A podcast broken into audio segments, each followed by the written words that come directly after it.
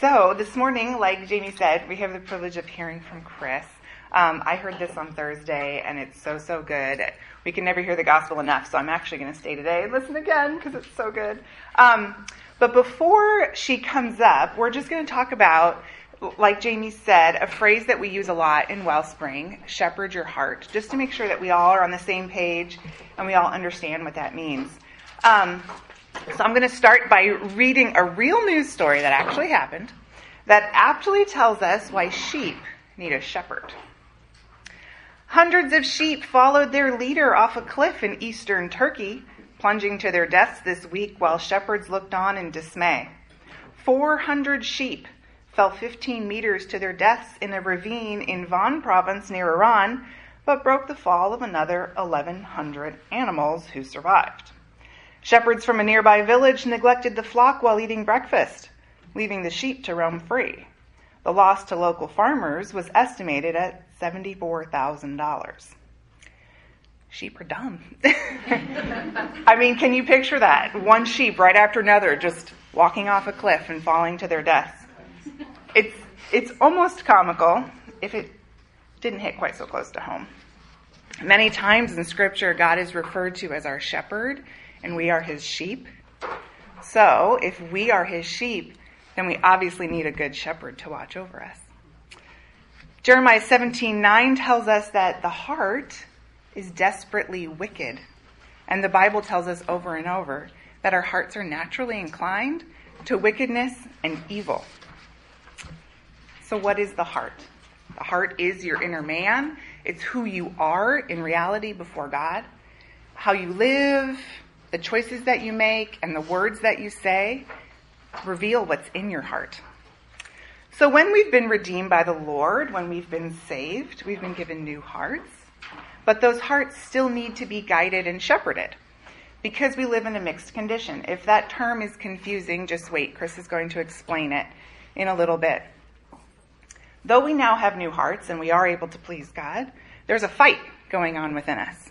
I'm sure you know what I mean. There's residual sin still in our bodies, and therefore, we have to battle that indwelling sin and live in such a way that glorifies our Lord. So, how do we do that? We shepherd our hearts. We need to work at guiding our hearts away from sin, away from sinful thoughts, and to thoughts and actions that bring honor to our Lord.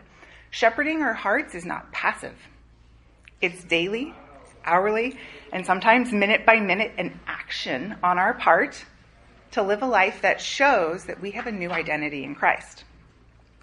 So there are two main times in which you need to shepherd your heart when you're in the Word and when you're not. That's all the time. so daily, we heard Scott talk about this last time. Daily, we need to position ourselves before the Word to see our need for God.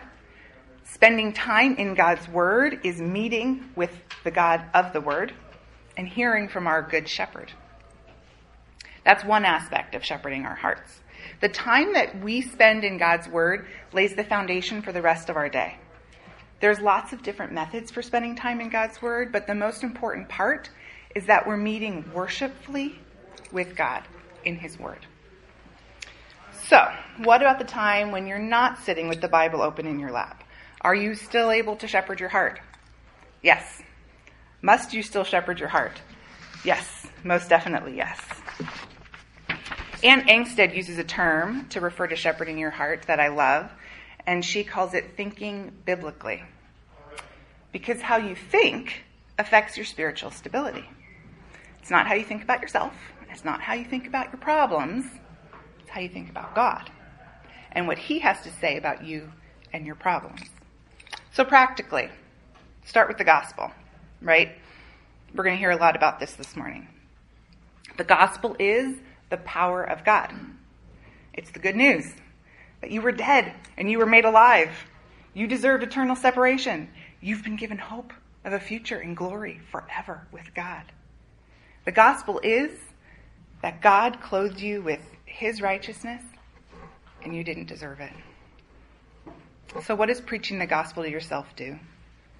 Preaching the gospel to yourself will strengthen your love for God. It'll cause you to desire Him, to draw near to Him through His Word, and it will increase your humility. It will inspire you to thank God, to worship Him. It'll move you to mercy for others, to be patient and gracious and forgiving. It will cause you to grieve over the seriousness of sin. Preaching the gospel to yourself will cause you to love the lost. And it will urge you to share the good news of the gospel with them. And it will remind you of your deep reliance on God. Preaching the gospel to yourself will give you hope for eternity, which in turn will enable your hearts to thrive even during the most difficult and lengthy trials. If we truly understand the predicament of our heart, we will see the need to be in God's Word on a regular basis. The more we embrace and experience the gospel, the more we delight in the worship of God. Then, the more expressive our joy in Him becomes, then the more we yearn to glorify Him in all we say and do. So let's recap. What is shepherding your heart? Shepherding your heart is recognizing the waywardness of your own heart and leading it to truth. It's dragging your heart to Scripture to see what the Good Shepherd has to say. It's guarding your heart against sin. It's cultivating a right view of God. It's repenting of sin throughout the day and preaching the gospel realities to yourself. There are multiple ways and times in which to shepherd your heart. You can do it when your Bible is open, when you're meeting with God and His Word, but you also need to do it throughout the day. it's not something that you do in the morning and then move on and forget about it. We shepherd our hearts by shepherding our thoughts. And our thoughts should be a reflection of the way that God thinks. And obviously, we find out what God thinks by being in His Word. So let's talk about some practical ways to shepherd our hearts throughout the day, right? Obviously, start with God's Word. Memorize Scripture. Write verses on your bathroom mirror or on an index card in your purse. Listening to worship music and singing praises to God, filling your mind with music that glorifies the Lord listening to sermons or podcasts that cause you to think rightly, fellowship with other believers, serving others, and remembering to always keep eternity in view. This world is not our home, it's temporary, and we were put here with a purpose. And that purpose is to glorify God in all we say and do. So now that we understand what it means to shepherd our hearts, turn your notebook over and let's review our wellspring disciplines. Before we start, I just want to say that nobody that stands up here, least of all me, has this all figured out. we are all learning and growing and needing to discipline ourselves every single day. So, discipline one is the heart. The faithful woman of God shepherds her heart worshipfully toward God through the Word of God, and in particular, the gospel. So, we hear some very familiar words because this is just what we were talking about. To be a faithful woman of God, you must shepherd your heart toward God. It's not an option. Again, we shepherd our heart with the Word of God, with the gospel. Discipline one is vital. I like to think of our disciplines as building blocks. You can't stack piece three on the top of your tower if piece one is broken or weak or missing. You can't move on to care for those in your household if you haven't cared well for your heart. You can't care well for those in the church if you haven't cared well for your heart. The way to think biblically, like we talked about earlier, is to fill your mind with God's thoughts, and God's thoughts are in the Word of God. So, you must daily drag your heart before the Word of God. Again, this is an action. It's not passive. It's not something that just happens to you. Let's move on to discipline two the home. The faithful woman of God is concerned for those in her home and ministers to them with her heart fixed on God and His Word. Once you have shepherded your heart well, then you are able to minister to those in your home well. You're able to think biblically about the people, whether they be big people or little people, trials, sins, etc., in your home, because you have filled your mind with truth from God's Word. We can't expect to be able to care well for our husbands or our children or our roommates or our siblings or our parents if we haven't cared well for our own hearts. Discipline three ministry. With a heart fixed on God and keeping her God given ministry within her home a priority, The faithful woman of God steps into the church and every part of life to shepherd others toward God and the gospel. That first phrase is very important. Let's look at it again. With a heart fixed on God. That's discipline one. Keeping her ministry within her home a priority. Discipline two. So discipline three starts out by reminding us to not leapfrog over discipline one and two. So remember our building blocks that we talked about, right? Once you've shepherded your heart well and then cared for those in your home well, then you can step into the church and minister well to those outside your home. Ministry can happen in church on Sunday. It can happen at small group. It can happen at Wellspring. It can happen at the park, at the grocery store, at school, at work, on the phone, while delivering a meal to a new mom, while praying with a hurting friend, rejoicing with a sister. Ministry can even happen over text message. Ministry happens when we practice caring for one another and when we encourage one another with the Word of God, which again is a reminder that we must be filling our minds with the Word of God. How can we expect to encourage others with the Word if we haven't first cared well for our own hearts? Ministry happens when we pray with one another, when we serve one another, when we forgive one another, when we show hospitality to one another, and so on. so, this is the purpose of Wellspring. Here is where we want to equip and encourage you to shepherd your heart with the Word of God so that you can be disciplined to care well for those in your home and then minister to those in the church. And that is what strengthens the body of Christ. And that is what furthers the gospel in our world. So let's pray, and then Chris will come on up. Father God, you are so good to us, and you have left us your word. I pray that we would see it as the treasure that it is, that we would make it a discipline to be in it, that we would worship you, that we would love you more, that you would increase our humility. God, um, you are our Savior, and you are our Lord, and you are um, the, given us the greatest gift of all, which is salvation through your Son.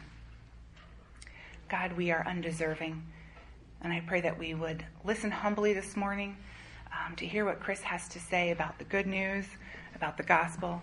I pray that you would give her clarity of speech, um, that you would give her endurance while she is up here, God, and that your word, most of all, would be proclaimed. I pray for the rest of us as we leave from here today that we would not forget what we have heard, that we would desire to live in such a way that magnifies your name in our world, um, not our own.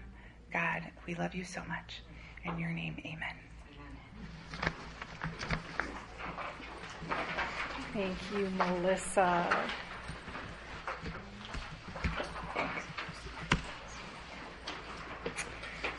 All right, just let me just remind you. Um, Jamie already went over but when you came in this morning, you got that big stack of papers.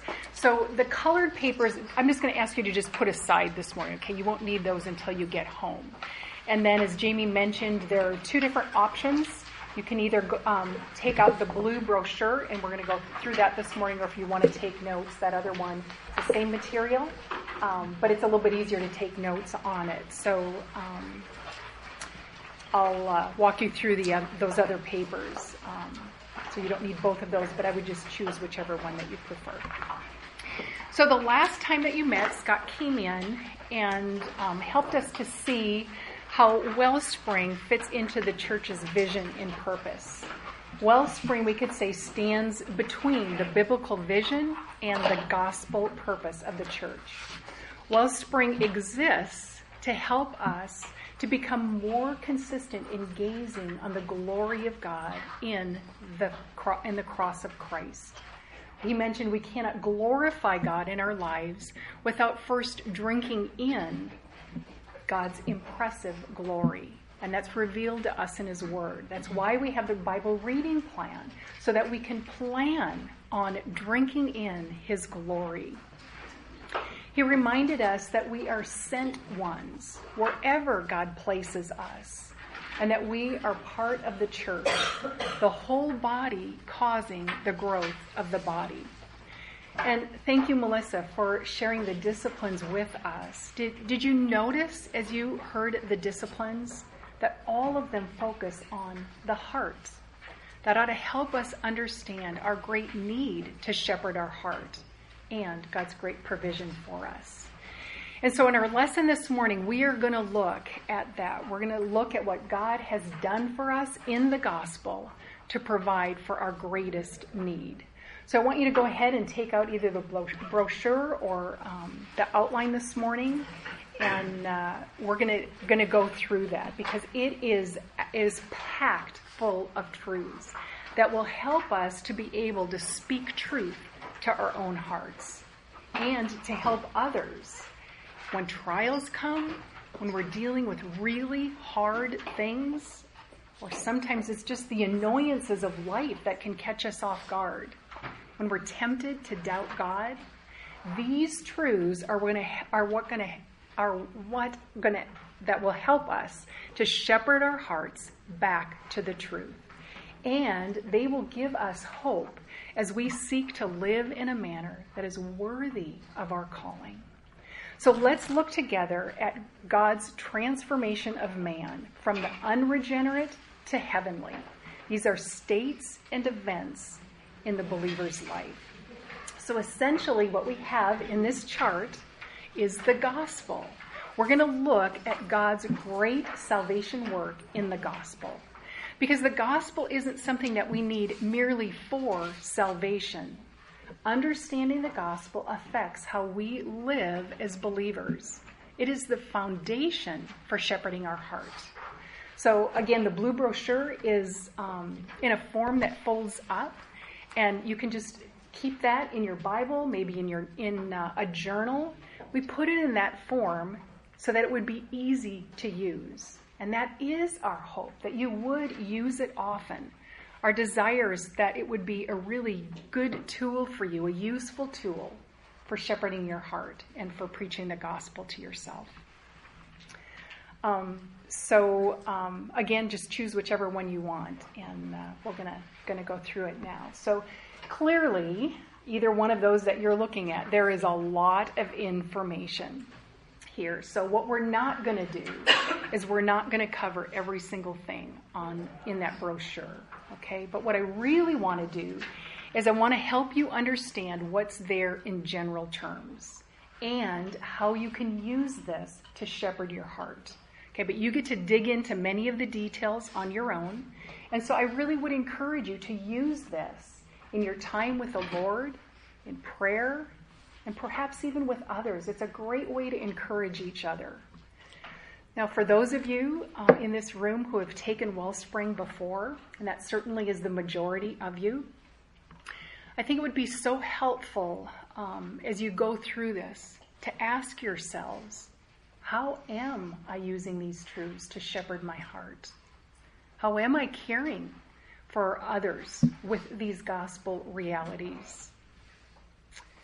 How am I? Um, how are these truths becoming more and more deeply rooted in my heart?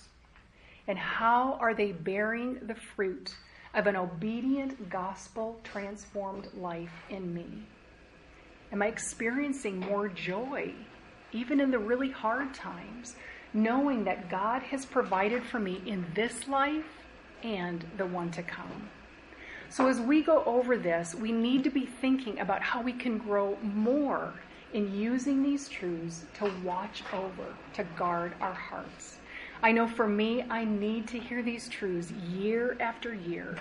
It's so helpful to sharpen my focus on the riches in the gospel and to let the gospel saturate my heart. So I would like the, um, this morning to just begin by doing a quick overview of this. Uh, so if you just look across the top, um, where you see people, that represents a condition of man, or we could say a state of man. So there's the gray figure on the left, and then the three gray to yellow figures in the center, and then finally an all yellow figure on the very right and each has a description underneath in blue that describes that condition. Okay, and notice across the top that the figures have both an inner man and an outer shell. So the inner man is who we are at the heart level. Lisa touched on this this morning. It's how God sees us. Okay, and then the outer shell represents our physical bodies, or what the Bible refers to as our members. Okay, there are hands, our eyes, our mouths, all of the ways that we express what is in our heart. And then in between the figures, you see some dark gray triangles. All of these triangles represent events, things that happen at a point in time. Okay, once, once each event has happened, you can never go back. This diagram only moves from left to right. And then the descriptions of those events are down at the bottom of the chart. So if you follow that dark gray pathway from the triangle on the top all the way to the bottom, that's where the event is described. And we just put it that way because that's where there was room to put it at the bottom. But the sequence of events you see across the top. So on the left panel, you see the unregenerate man. Okay, that's who we were before Christ, who we were apart from Christ. It's who anyone is apart from Christ. And then the rest of the chart shows what happens to a believer.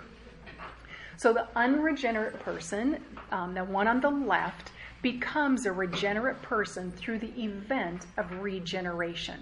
Okay, we're talking about conversion when a person becomes a Christian through the gospel. Because people like this over on the left need only one thing they need the gospel to transform them, they need to be born again. So then moving to the right, that center panel, you see three gray to yellow figures representing the condition of the regenerate man. Okay, that's the believer. That is that's what the Bible calls the new creation or the new man. That represents our condition right now in the Christian life. Here the inner man is fundamentally different than the unregenerate man. And we're going to see that more clearly in our lesson this morning. The regenerate man is in the process of changing. That's why you see the color of the figures changing from gray to yellow as you move to the right. And then continuing to the right, we have death. Okay, that's another event. This triangle represents the physical death of the believer. And then after death, you see a completely yellow figure without an outer shell. In other words, there is no body. Though the outer man is dead, the inner man continues to live. And you see that this figure is all yellow. Okay, at this at that point, we will no longer be dealing uh, or fighting against sin because we'll be with Jesus. And then to the right of that, you see the triangle for resurrection or rapture. These are both events. The word rapture refers to what's described in 1 Thessalonians 4 13 through 18. It's when Christ comes back again and he catches up believers in the air to be with him. First, those who have died, okay, that's the resurrection, followed by those who are alive. That's what is called the rapture. And then you can see that we will be in a condition with a glorified body. Okay, so now we get to go back again and talk in more detail about what God has done in the gospel and how we can use this to shepherd our hearts. So I want you to open up your Bibles to Ephesians 2. We're going to start with who we were before Christ again, who anyone is apart from Jesus. So if you look at that first blue box, which says the unregenerate man, okay, these verses in Ephesians describe who a person is without Jesus. It describes all of us before the gospel impacted our lives and made us new. That was our identity. So let's start in verse 1 It says, And you were dead in your trespasses and sins. And you see that on the chart. It says, Dead in sins, in which you formerly walked according to the course of this world. And so next we have walks in sins on the chart. According to the prince of the power of the air, of the spirit that is now working in the sons of disobedience. Among them, too, we all formerly lived in the lusts of our flesh. And you see that on the chart indulging the desires of the flesh and the mind, and were by nature children of wrath, even as the rest. Ephesians 2:12 says that we were without hope and we were without God. Okay, that was our condition. Colossians 1:13 tells us that we were in the domain of darkness. We were under the authority and the power of darkness. We were under the control of darkness, and it blinded us from seeing our lost condition and the spiritual danger that we were in. Titus 3 3 says, For we also once were foolish ourselves, disobedient, and deceived. That's why we couldn't understand how truly lost we were. We were deceived. And Titus continues We were enslaved to various lusts and pleasures, spending our life in malice and envy, hateful, hating one another. Sin ruled every part of who we were. Romans 6 tells us that we were slaves to sin. Sin was master over us. We had nothing within us to fight against it, nor did we even have the desire to fight against it. So now, if you look at that third, at the third column in that first panel, where you see key descriptions of this old condition, you'll see that we were in an unmixed condition. Now, what do we mean by that? We were unmixed in regards to death. Okay, we weren't mostly dead. We were completely dead. There was no trace of spiritual life in us. Okay, we saw that this summer as we went through the book of Romans, right? And we're going to continue to see that. We were unmixed in regard to hostility toward God. There was no trace in us of honor for Him. We were unmixed in our rule for self love, for self rule and our hatred for God's rule. We were unable to battle indwelling sin, to shepherd our hearts away from sin and to God. And because of that, we were, and this is the, the final key description, we were under God's wrath and judgment. There is a penalty for sin. Think about what we've just seen. We were hostile toward God the creator, the ruler of all things. How could God be just and not punish that? How could he not judge us? God has holy, righteous wrath against sin. There is a penalty, a judgment that will come, and it must be paid. Now, for those who never turn to Christ in repentance and faith, they will bear that wrath themselves for all eternity in hell. Now, for those of us who have been saved out of this condition, out of this state, it's good for us to be reminded of who we were because it helps us to shepherd our hearts. How? How do we shepherd our hearts with these truths? And I'm going to ask this question after each section on the chart. Because asking ourselves this question after each section is going to be one of the most practical parts of today's lesson. And so we put these examples on one of those colored handouts that I had you put aside this morning. Okay, you don't need it in front of you, but I just want you to know that it's there so you're not scrambling trying to write all of these examples down as I talk about them. So, how do we shepherd our hearts with these truths? First and foremost, these truths help us shepherd our hearts to God in worship, in humility, and thanksgiving. That He would save a wretch like me. Remembering who we were magnifies the greatness of God's love for us in the gospel. And that will fuel our love for Him. And it will draw us near to Him through His Word. And these truths are a tremendous help in shepherding our heart to extend mercy toward others when others sin. Rather than being personally offended by their sin, we can remind ourselves of our own great sin from which God rescued us. And we can be grieved over the sin, but patient and gracious and forgiving toward the sinner. When we shepherd our hearts in that way, we might even be God's instrument to help rescue the sinner to help that one repent. And finally, we can let these tr- truths of who we were apart from Christ drive us to proclaim the love of God in the gospel to the lost. Because if His love was powerful enough to save us, we know it's powerful enough to save anyone. So when we preach the gospel to our hearts, when we shepherd our hearts, we need to remember who we were before God saved us.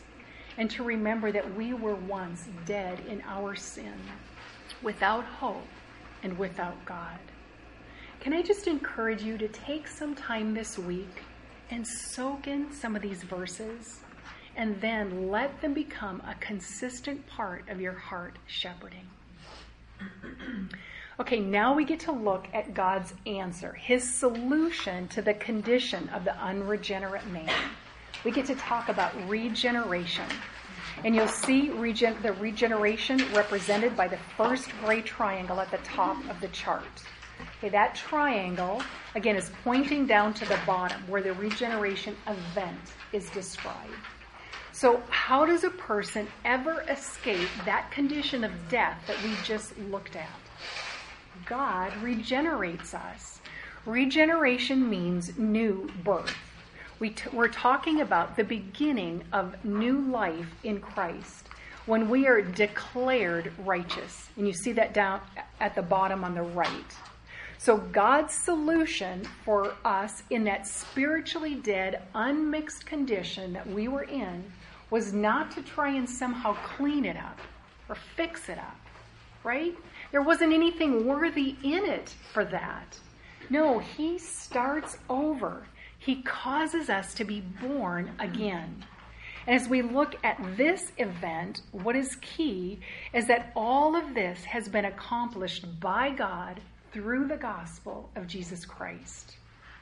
So now, as we look at this section, there may be some unfamiliar words, but they're important because they help describe what God did when He saved us.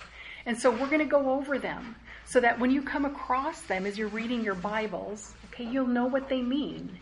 And I trust that it's going to give us an even greater understanding of God's amazing salvation work. So, what is God's solution to man's unmixed rebellion towards Him? Let's look at that regeneration event component at the bottom. It's in the second column. These are once and for all time events. They're accomplished by God for the believer at conversion. Ephesians 2 5 tells us that even when we were dead in our transgressions, God made us alive together with Christ. Okay, he didn't just make us alive off somewhere on our own, but spared from hell. No, when He gave us new life, He made us alive together with Christ. And then he also gave us positional sanctification. God has once and for all set believers apart, apart from sin and apart for God. Now, the word sanctification is used in two different ways in the New Testament. It's used to describe this positional declaration of holiness by God that God does at the time of salvation. Okay, then it's also used to describe the, uh, the process of our becoming holy. And we're going to look at that as we get to that next blue section. But here, as we talk about the gospel event of regeneration, okay, we're talking about positional sanctification. That means that God, once and for all, in an event, declared us to be holy in His sight. This is God's solution to all that we were before, all that we saw in that left hand column. The unregenerate man, okay, that man, that woman is anything but holy. We needed to be taken out of that state. God needed to give us new life, and God needed to make us holy before Him. So let's keep going. What is God's answer to what we were? The next thing listed is justification. God's answer to that old condition that we were in is to declare us to be righteous on the basis of faith alone, to justify us on the basis of Christ's sinless record. What else do we see on the chart? You see where it says imputation. Okay, God's answer to what we were was to impute or to credit our sin to Jesus and to impute or to credit God's righteousness to us. There will never be a more amazing exchange than that. And yet, nothing less would suffice to take us out of that state that we were in and to make us acceptable before God. What else do we learn about God's answer to all that we were? What do you see next? I'm to shout it out. Adoption. He adopted us. Ephesians 1 5 says, God predestined us to adoption as sons through Jesus Christ to himself, according to the kind intention of his will.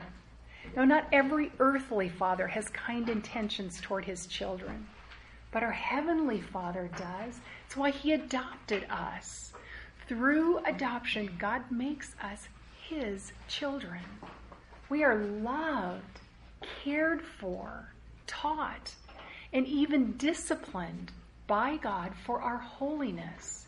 He becomes our perfect heavenly Father. What else? What is God's answer to the unregenerate condition that we were in? Union with Christ, okay? He unites us with his own son. See, our huge problem before is that we were without Christ. And, by the way, we loved it that way. And God's solution is to unite us with Christ, thereby allowing us to share in all of the benefits and riches that resulted from Christ's obedient life, his death, and his resurrection. See, our condition was so bad that God invested the most precious thing that He had. He gave us His Son, and He unites us with His Son. And that was such a powerful work of God that, that God says that we can never go back to what we were before Christ. 2 Corinthians 5:17 says, "Therefore if anyone is in Christ, he is a new creature. The old things pass away." We can never lose our salvation. We can never go back to who we were without Christ. Do we still sin? Yeah, we do. And we're going to talk about why in a minute. But a believer can never go back to being enslaved to sin. Okay, sin will never again be our master. And then next we have expiation. Expiation means sin removed. It is the taking away of guilt and sin. Hebrews 9:26 says Jesus has been manifested to put away sin by the sacrifice of himself. That's expiation, sin put away. And we needed that desperately. If we were going to be made right with God, our sin and our guilt had to be taken away. What's next? See where it says propitiation. That means wrath satisfied. God's wrath was satisfied through the blood of Jesus. If there was any hope for us to have a relationship with God, God had to take his cup filled with wrath toward us and pour it out completely so that when he looks at it, he is satisfied because his wrath toward us is gone because it was placed on his son in our place. And then the next one listed is redemption. It means bought with Jesus' blood. Ephesians 1 7 says, In him we have redemption through his blood. There's only one thing that God would accept to redeem us out of slavery to sin, and that's the blood of Jesus. That's what God provided to redeem us for himself. What else has God done? Reconciliation. means to be at peace with God. If we were to have any hope of being with God, He had to reconcile us to Himself. God had to overcome that separation that existed between us and Him. 2 Corinthians 5:18 says that God reconciled us to himself through Christ. God did everything that was required while we were his enemies to bring us to himself. And then next we see that he has granted us forgiveness. He releases us from the judgment that we deserve. And then the last one, the old man is crucified. Romans 6 6 says that knowing this, that our old self was crucified with him in order that our body of sin might be done away with, so that we would no longer be slaves to sin. See, that's God's solution to the state of the unregenerate man. He crucifies it, it's gone. We can never go back again. He's made us something completely new. And this is all because of what Christ has done for us on the cross.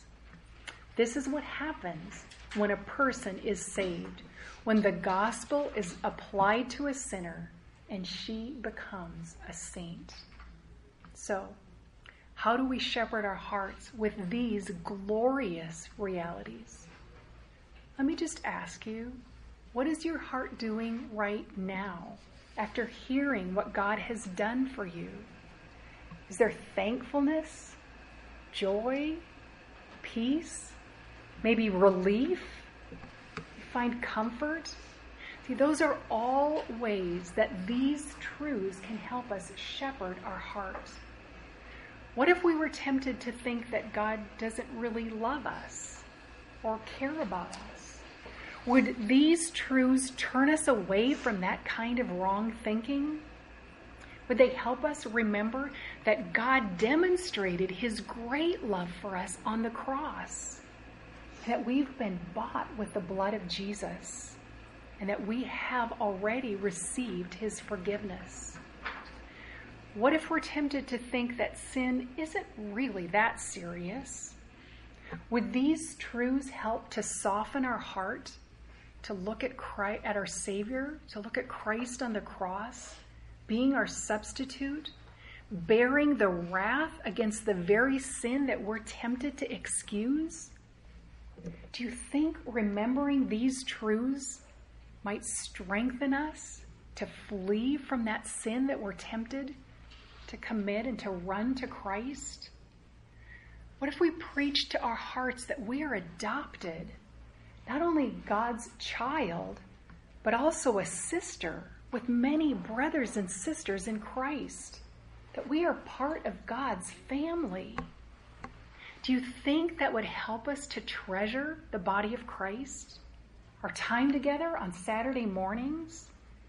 Do you think it would help us to always be looking for opportunities to serve one another and to put others' needs before our own? What about when sin is overpowering? When it feels like it's overpowering us? See, it's at those times that we need to shepherd our heart with the truth that the old man is crucified. It's dead, and we're no longer slaves to sin.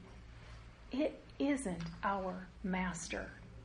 We have this glorious Savior as our new master now, our good master who enables us to walk in newness of life.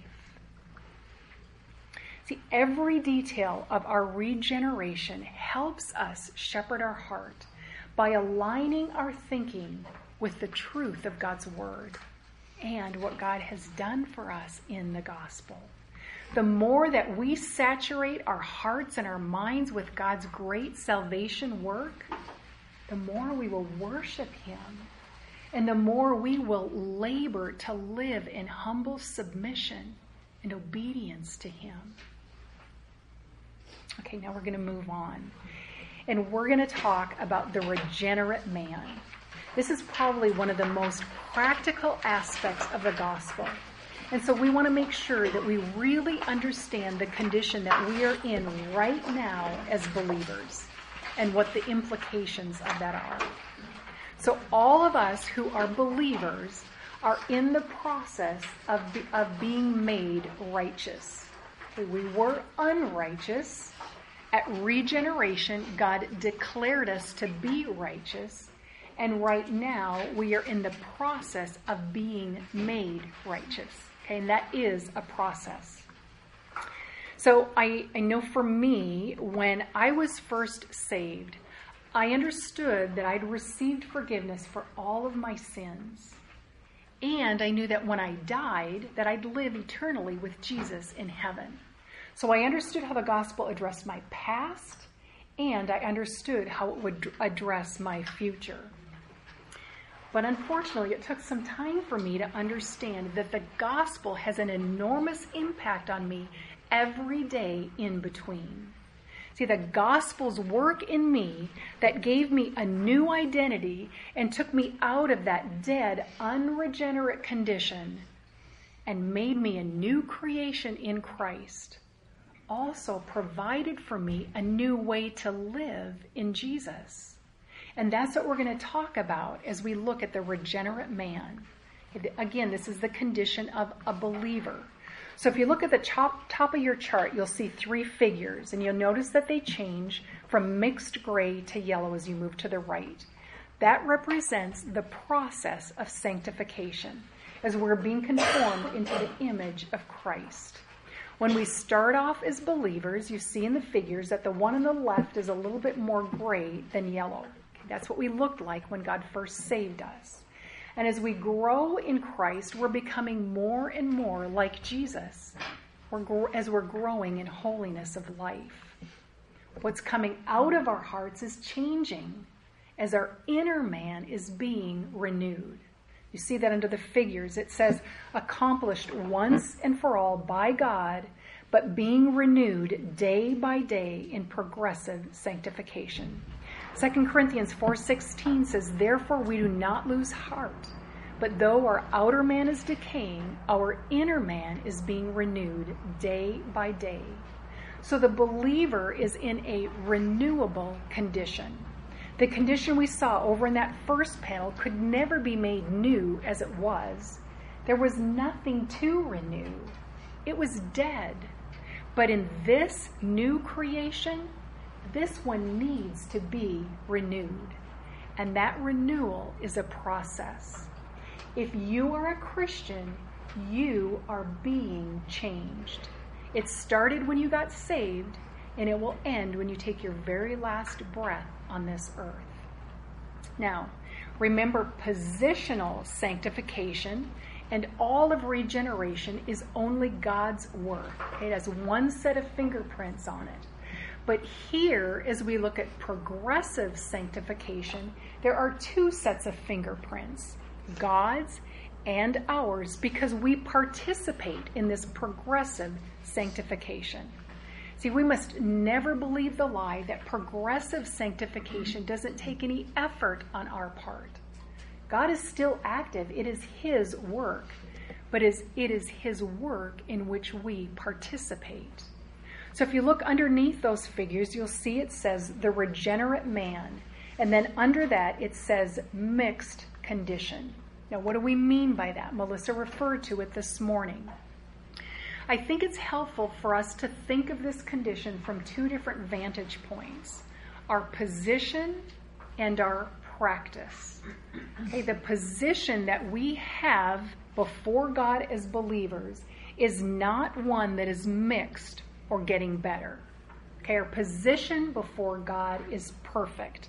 We have been declared righteous. That's what we saw in the regeneration event. But when we consider our practice or our walk with Christ, it's not perfect. It's mixed. Though we are perfect in position, we are imperfect in practice. So, what does that mean? On the one hand, we find ourselves with new desires for Jesus. You'll see that in the first column, that we now have the ability to obey God. The Holy Spirit indwells us and bears his fruit in us. And you'll see that on the chart. And we walk in newness. We walk in good works that God has prepared for us to do. We grow and we become more like Christ. And yet, in this condition, we find that there is still indwelling sin. We are weak. We're prone to sin. As believers, indwelling sin no longer rules us as it did in the unregenerate state, but it does still reside in us. We are still in a weak, faltering condition. But now we find that when we sin, there's conviction and there's a desire to turn from that sin. See, the life of the believer is one of repentance, turning from sin and turning to God.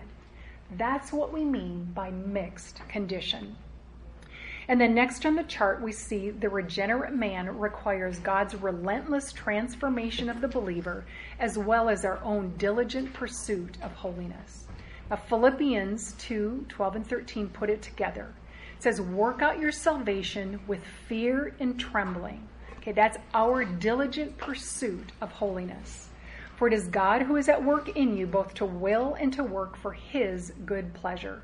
That's God's relentless transformation of the believer. See, the whole reason that we even can pursue holiness is because God is at work in us. And we must have that in this mixed condition.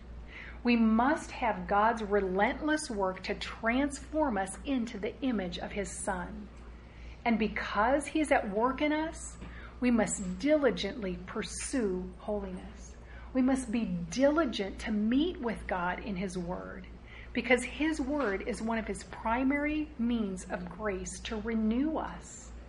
And we must let His Word transform our mind so that we're ready to think rightly and to live rightly to go out each day trusting Him and obeying Him as His faithful, beloved children who have been bought with the blood of Christ. And then you'll see that this mixed condition of the believer also requires that we be, we be wary about indwelling sin. You see that at the top of the next column.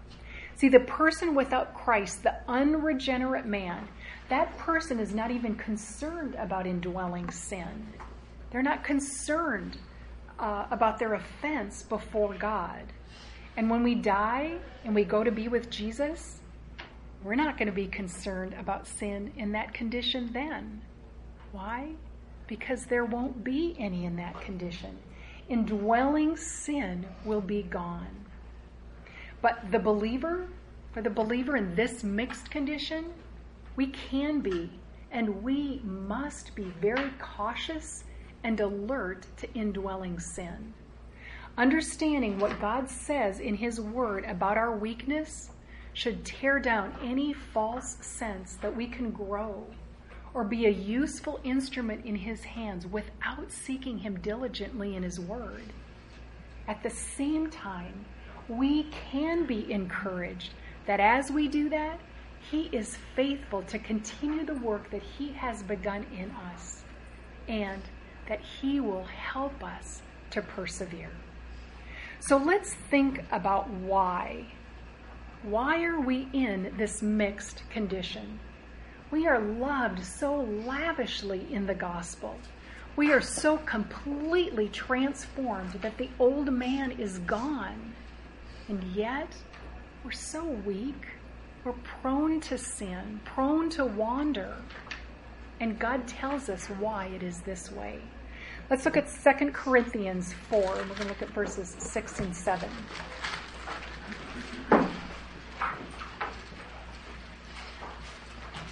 It says, For God who said, Light shall shine out of darkness. Okay, he's referring to Genesis 1, to creation.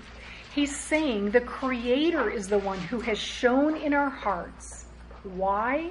to give the light of the knowledge of God in the face of Christ.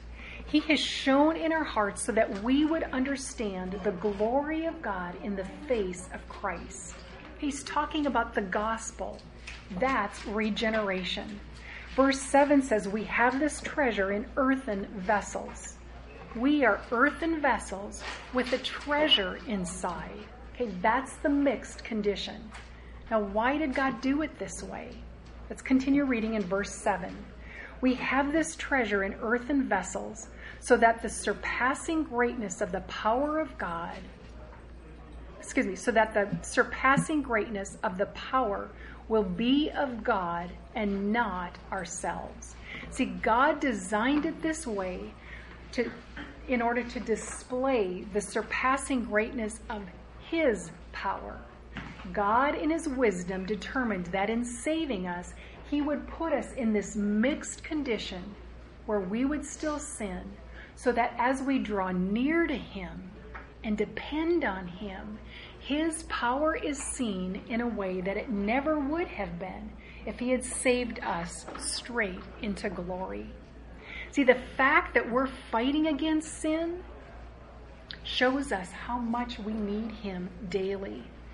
And that that is so much better than when we didn't even see our need for Him and we didn't even have a desire to fight against sin.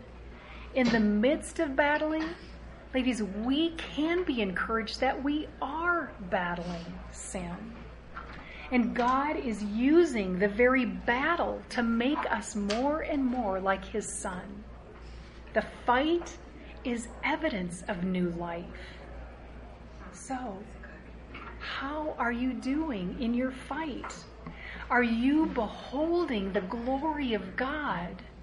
Are you beholding it as you open His Word, as you dwell on and think about the gospel? Are you feeding your love for God?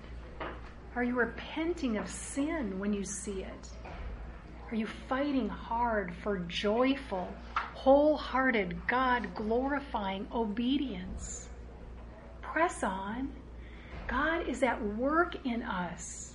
And we can be encouraged that He has equipped us for this fight. Okay, there's one more section, and that's the heavenly man.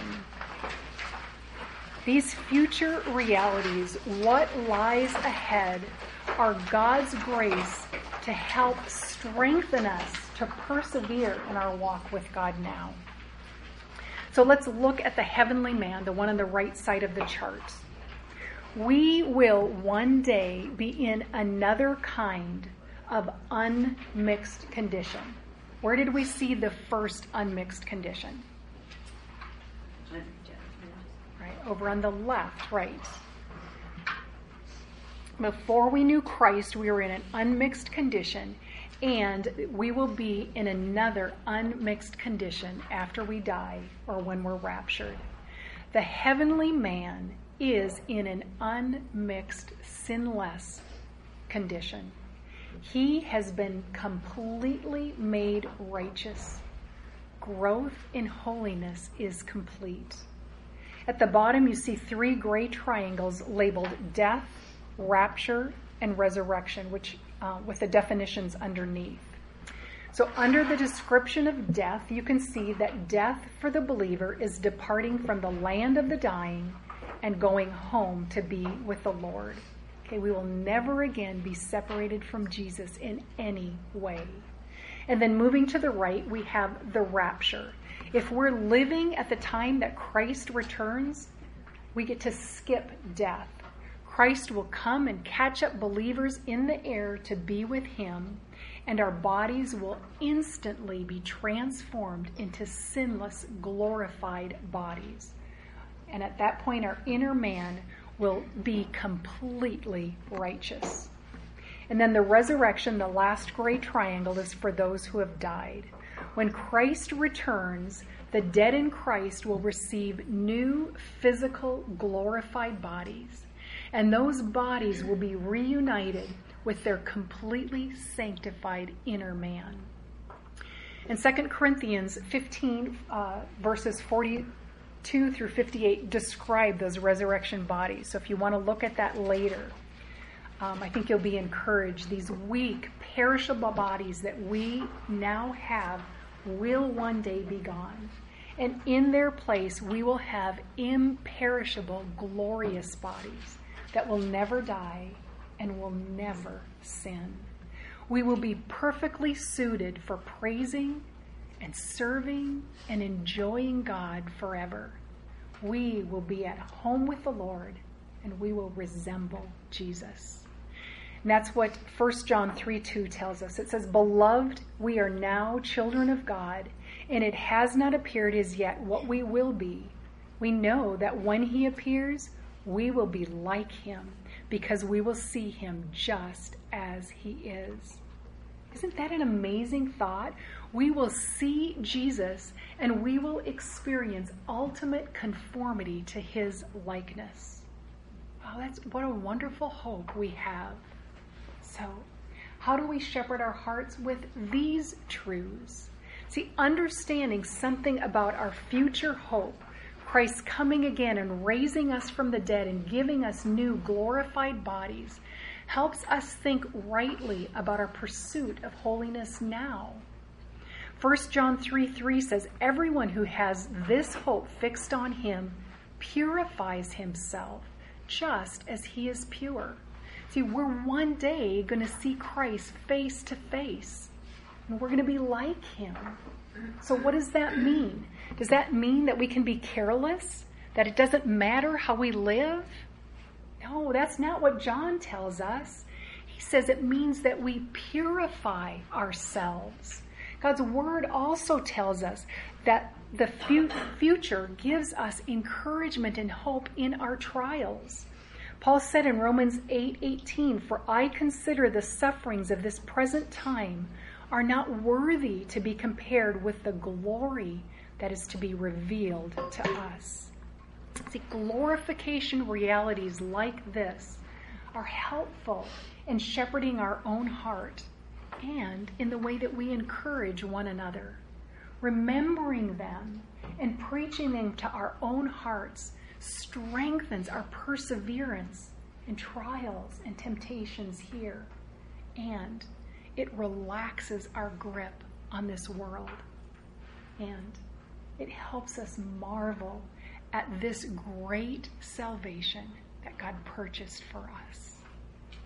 Let's go ahead and pray, and then you'll be dismissed. Oh, Father, our hearts are overwhelmed as we think about all that you have done for us through your gospel, all of the truths that we have seen this morning. Father, I pray that we would keep these truths before us. Father, may they never become familiar to the point where they lose their impact on our hearts. I pray that our response would always be one of gratitude for all that you have done. Father, that as we think on them and dwell on them, that they would cause us to worship you, that they would motivate us to fight hard against sin, to fight for obedience to you. Father, help us learn to use these glorious truths to shepherd our hearts so that we would conduct ourselves that, it, that in a manner that is worthy of the gospel.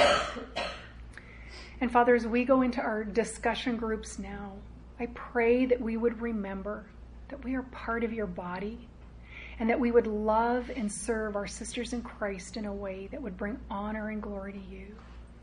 And Father, it is with an overwhelming sense of awe in all that you have done to, accomplish this, accomplish this great salvation work for us on the cross. That we pray in the precious name of your Son, Jesus. Amen.